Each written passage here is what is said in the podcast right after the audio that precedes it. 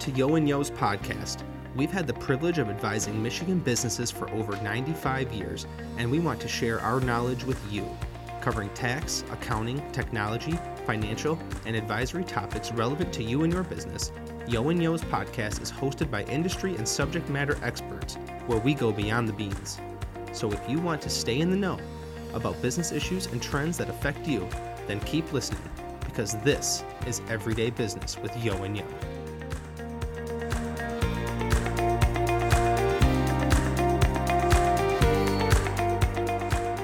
Hi, I'm your host, Dave Jewell, Principal and Tax Service Line Leader at Yeo and Yeo. Welcome to this episode of Everyday Business. Today, we're going to talk about all things sales tax. With me today is Kelly Brown, Tax Manager in our Saginaw office. Kelly, thanks for joining me today. Thanks for inviting me, Dave. All right, Kelly. So I know not very much about sales tax, and you happen to be our firm's expert in the area of sales tax. So I look forward to this conversation and uh, informing our listeners on what's the latest and greatest in the area of sales tax. So let's dive right in. All right, so we're at the three year mark of the landmark Wayfair Supreme Court decision, which is referenced quite a bit when we talk about sales tax. How has this changed sales tax over the last three years? Well, at first there was panic by many who had followed the case, as well as outrage and an overall sense of it's just not fair.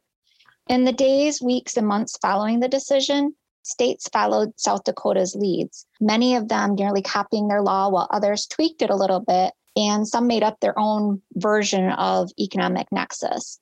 Meanwhile, businesses either buried their heads in the sand over it or struggled to quickly implement the required solutions. Some states responded really aggressively by sending notices to sellers, while other states struggled to keep up with the influx of newly registered sellers um, sometimes you couldn't get through to the states by phone for days and days because they were just so busy taking phone calls. Of the 45 states that collect sales tax, to date, 44 of them have implemented economic nexus laws requiring businesses without physical presence in the state to collect their state and local sales tax. The last holdout has pending legislation, so we expect this to be on the table real soon. After the first year and a half following Wayfair, things started to settle down a bit. Then the next round of legislation started where states began implementing marketplace laws. Okay, so what exactly are those? What are what are marketplace laws? Help our listeners out. These are the laws that require the online marketplace platforms such as eBay, Amazon, Etsy, Walmart Marketplace, and other similar sites to collect sales tax for the sales that take place on their selling platform. In general, this was a huge win for small business owners who sold only on these types of platforms. But it too wasn't without complications. Overall, for the smaller sellers who got caught up in economic nexus due to their transaction counts, it provided some relief on the sales tax compliance and ultimately increased sales tax collections for the state. So that was a win. Okay, so you talk about small sellers a little bit. So, how do these transaction counts affect small sellers and the sales tax collected? When economic nexus laws first came into play, many of them mimicked South Dakota's law of $100,000 in sales or 200 transactions in the state. The 200 transactions portion of the legislation brought in many small time sellers who sold mainly lower cost items. This was disturbing as sometimes their compliance costs, the cost that it took them to file in these states, the sales tax returns, and figure out how much sales tax to collect, sometimes that could actually exceed the amount of tax the seller was collecting. And it became quite burdensome for these sellers. And it was really quite frustrating. So, as the state saw this flood of smaller sellers coming in, some decided to keep the dollar threshold, but then do away with the transaction count. There continues to be changes in the laws, but 2019 seemed to be the biggest year for moving the legislation around in that realm. Over the past three years, some states have lowered their dollar threshold, like Tennessee went from $500,000 in sales down to $100,000 in sales to trigger the collection obligation. While others have increased the dollar threshold, such as California, who also ended up eliminating the transaction count portion of their bill, and they've just gone to a flat $500,000 in sales before a seller is required to collect in their state. Okay, so seeing things move around in states having different rules, different thresholds. Uh, everything seems to be all over the place. So, what do you see currently as the outlook of sales tax for multi state sellers? There's a lot of speculation among sales tax professionals regarding what's next. We're nearing the three year mark for many of the state laws, and often states like to have a full three years to look at before they start auditing. So there's a lot of talk that out of state businesses may be getting audit notices in the coming year or years. With the huge influx in sales tax dollars, states have the funding to increase or expand on the audit side. Arizona is said to be using data analytics to look for additional noncompliance, and they're likely not the only ones doing this. It'll be interesting to see how aggressive the states will become, since in most cases, the increase in collections has exceeded their expectations. And one wonders if they'll either leave well enough alone and perhaps just enjoy the bounty, or perhaps try to at least make compliance a bit less burdensome for sellers by streamlining it a bit more. Yeah, that'll be interesting to see how that works out and how aggressive the states are. I think historically they've been pretty aggressive because they know a lot of dollars are out there, but we will see what happens. All right. So outside of Wayfair and remote sellers, what are you seeing regarding Michigan sales and use tax? Just kind of narrowing that down to our home state here in Michigan. What's going on?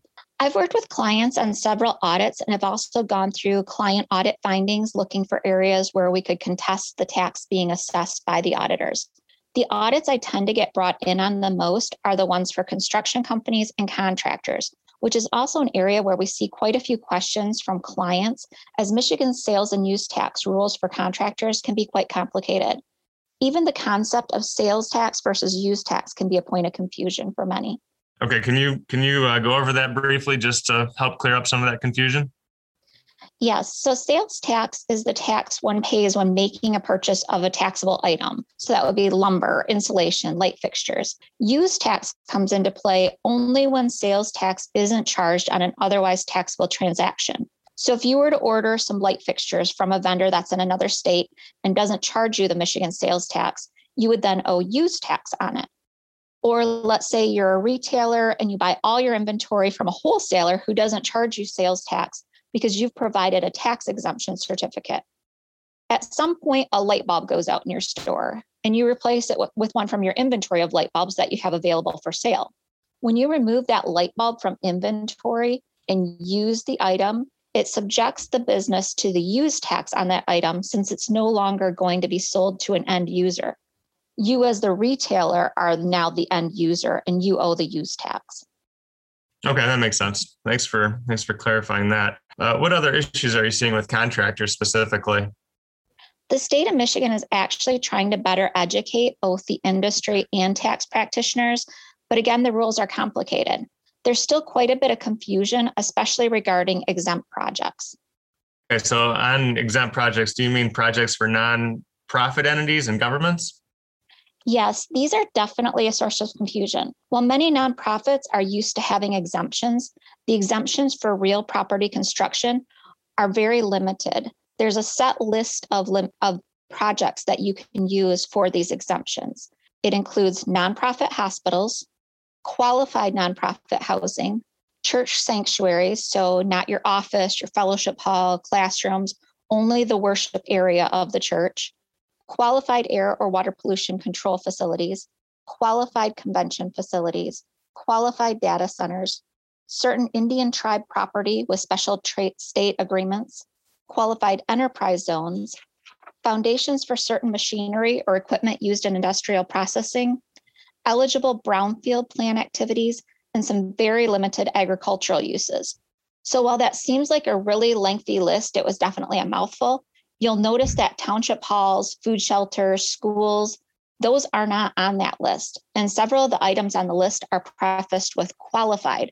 So these exemptions need pre approval. They're not just automatic or up to the interpretation of the contractor or the entity having the facility built. Okay, so it sounds like the state goes into quite a bit of detail trying to lay out as specifically as possible what's subject to, to tax and what's not. So if this is all spelled out, where does the confusion lie?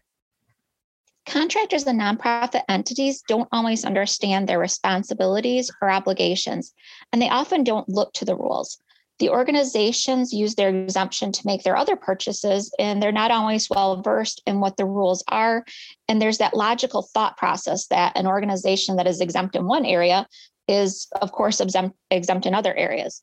In one case, I've seen the governmental agency insisting to the contractor that the contractor could just go and use the township sales tax exemption certificate um, to go buy all the building materials exempt from tax. Fortunately, the contractor had a good understanding and reached out to us to just confirm that so we could provide some information to the township that was really pushing them to do this with their exemption form.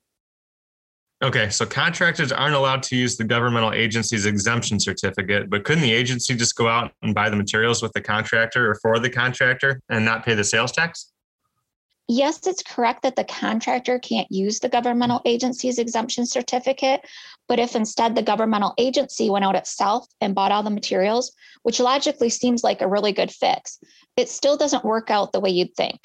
This is because in Michigan, the contractor is responsible for the use tax on all the materials used in creating real property. So that would be buildings, pavilions, or other similar type structures. So even if the nonprofit or governmental agency goes out and buys the materials exempt from tax and then hires a contractor to do all the work, the contractor is still ultimately responsible for the use tax on all of the items. And the state does come back and bill the contractor for this. We've seen it. What this also means is that sometimes the contractor is having to chase down receipts from the purchaser or put together estimates on what the materials would have cost in order to appropriately pay the use tax to the state if the entity did go out and purchase their own materials. How does the contractor then pay the use tax? Generally, contractors are either monthly, quarterly, or annual filers for Michigan sales and use tax, depending on the dollar amounts that they're reporting. So then the state goes and determines this based on their historical filings. Um, there's a line on the return where the contractor includes the use tax liability for the filing period. Most do this through the Michigan Treasury online portal online. Okay, so are you saying that this is all on the honor system then? To some extent, yes, until the contractor is selected for audit. Usually, the bigger contractors and construction companies get selected for audit every three to four years. So ultimately, every year is audited either directly or indirectly by the state. Okay, so clarify then what directly or indirectly means. I, I think I understand the directly part, but maybe not indirectly. So spell that out for us if you would. So let's say an auditor comes in to audit a four year period for a company. The auditor nearly always requests the fixed asset schedule for the entity, so all the additions for the years under audit. This would include equipment like forklifts, backhoes, pickup trucks, the big purchases of items that they use to do the work that doesn't become part of their end building or projects that they're doing for their customers. Generally, the contractor needs to show that the sales or use tax was paid on each and every item they purchase, as these are bigger purchases and nearly always subject to sales or use tax. Then the auditor will generally request a sample of contracts and receipts only from the most recent year. And that's what they use to calculate an error rate that the auditor then applies to the other open years that they have under audit. So if in the supplies account, the auditor finds that 5.5% of their sample didn't have sales or use tax collected or paid, then they'd apply that same 5.5% to the supplies account in any other year they're auditing. So that would be the indirect um, portion of the audit. The audits can be really brutal in just dealing with the deluge of audit requests. For a larger company, that could be hundreds, sometimes even thousands of invoices. For a smaller one, not nearly as many, but it's still quite an administrative burden. Yeah, that makes sense now. Unfortunately, I've been on the other side of an audit a handful of times on sales and use tax where they calculate that error rate and then extrapolate it across the different stratas. It can be an ugly result definitely. Thanks for clarifying that. All right. So, what else are you seeing in the trenches then, since this is what you do on a day in and day out basis? Well, vendor contracts can be a big point of contention in an audit and may provide a contractor with a false sense of security.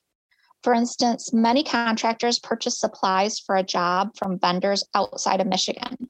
The contract wording may state that all sales tax is included in the price, but then not break out the sales tax on the invoice. I'm not a lawyer, but I would think that this would definitely hold some sway in a courtroom if there was to be a determination of who is ultimately responsible for the sales tax. But from the state's perspective, on a contract that doesn't break out the Michigan sales tax separately, they're holding firm that unless the purchaser can prove that the vendor paid the appropriate sales tax to the state of Michigan, the contractor is then responsible for the use tax. I haven't seen a case where the contractor has gone back to the vendor to get proof, uh, sometimes the vendors are no longer even in business, so that's kind of hard for them. Contractors need to make sure they've got firm documentation showing that the sales tax was paid at the time of purchase or that they've gone and paid the use tax on, on the items afterwards. All right, then how does a contractor show that they've paid use tax? Auditors usually request copies of the sales and use tax returns filed by the contractor, as well as the reconciliations prepared by the contractor. So, the reconciliation is where the contractor details out the purchases that made up the amount of the use tax reported on the returns. Depending on the volume that the contractor has, some contractors have a really good software system where this determination is made each time an invoice comes in and is entered into their accounting system. Others have a more manual system, such as even a paper file for each reporting period, or sometimes an Excel spreadsheet to detail this information.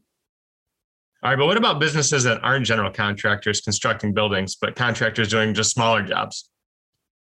I've seen some confusion with electricians, especially ones that not only perform services, but also have a storefront where they sell parts for property owners to purchase for replacement or to repair things. In cases where the contractor is performing work, there's confusion as to what to do with the parts they're using. Often the first inclination is to detail this on the invoice and add sales tax at the end. So let's say they're going through a property and replacing the electrical box and wiring. They'll sometimes just charge their customer the sales tax on each component, and that's not the correct way to do it. Uh, but but shouldn't the customer be paying sales tax if they're not exempt? Not if the item is going to become part of real property. So that's an area where there has to be some interpretation. If instead you're purchasing a refrigerator, having that installed, the refrigerator doesn't become part of real property, part of your house. Um, it it can be removed fairly easily. So on a situation like that, the customer pays the sales tax on the refrigerator, even if the person selling the refrigerator is installing it.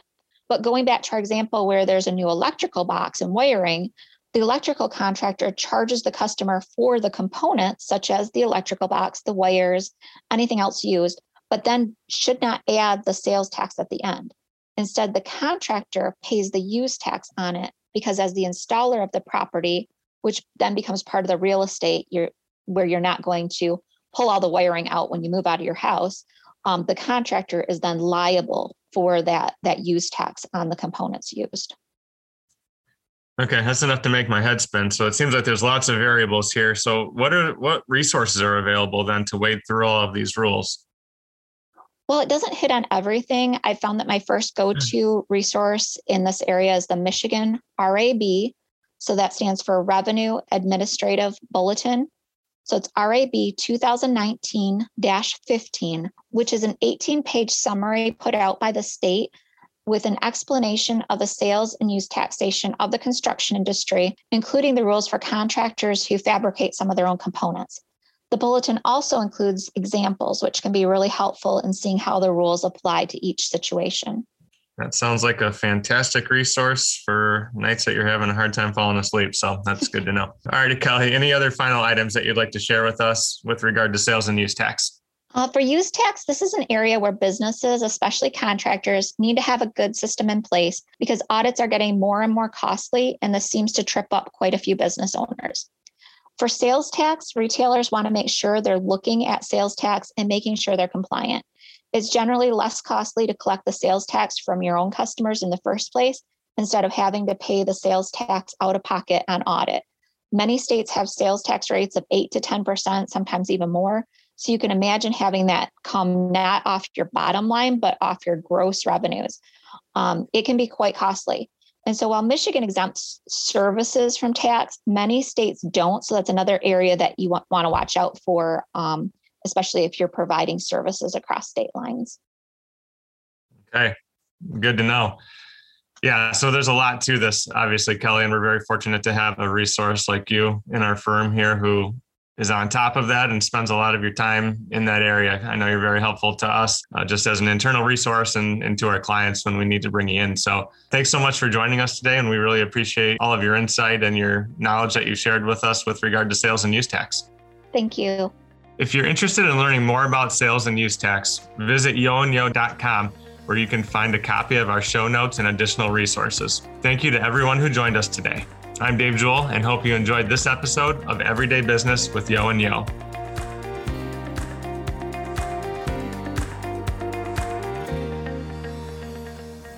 Thank you for tuning in to Yeo and Yeo's Everyday Business podcast. Yeo and Yeo's podcast can be listened to on Apple Podcasts, Podbean, and of course our website. Please subscribe, rate, and review. For more business insights, visit our resource center at yeoandyeo.com, and be sure to subscribe to our newsletters. We'll talk to you next time on Yeo and Yeo's Everyday Business Podcast.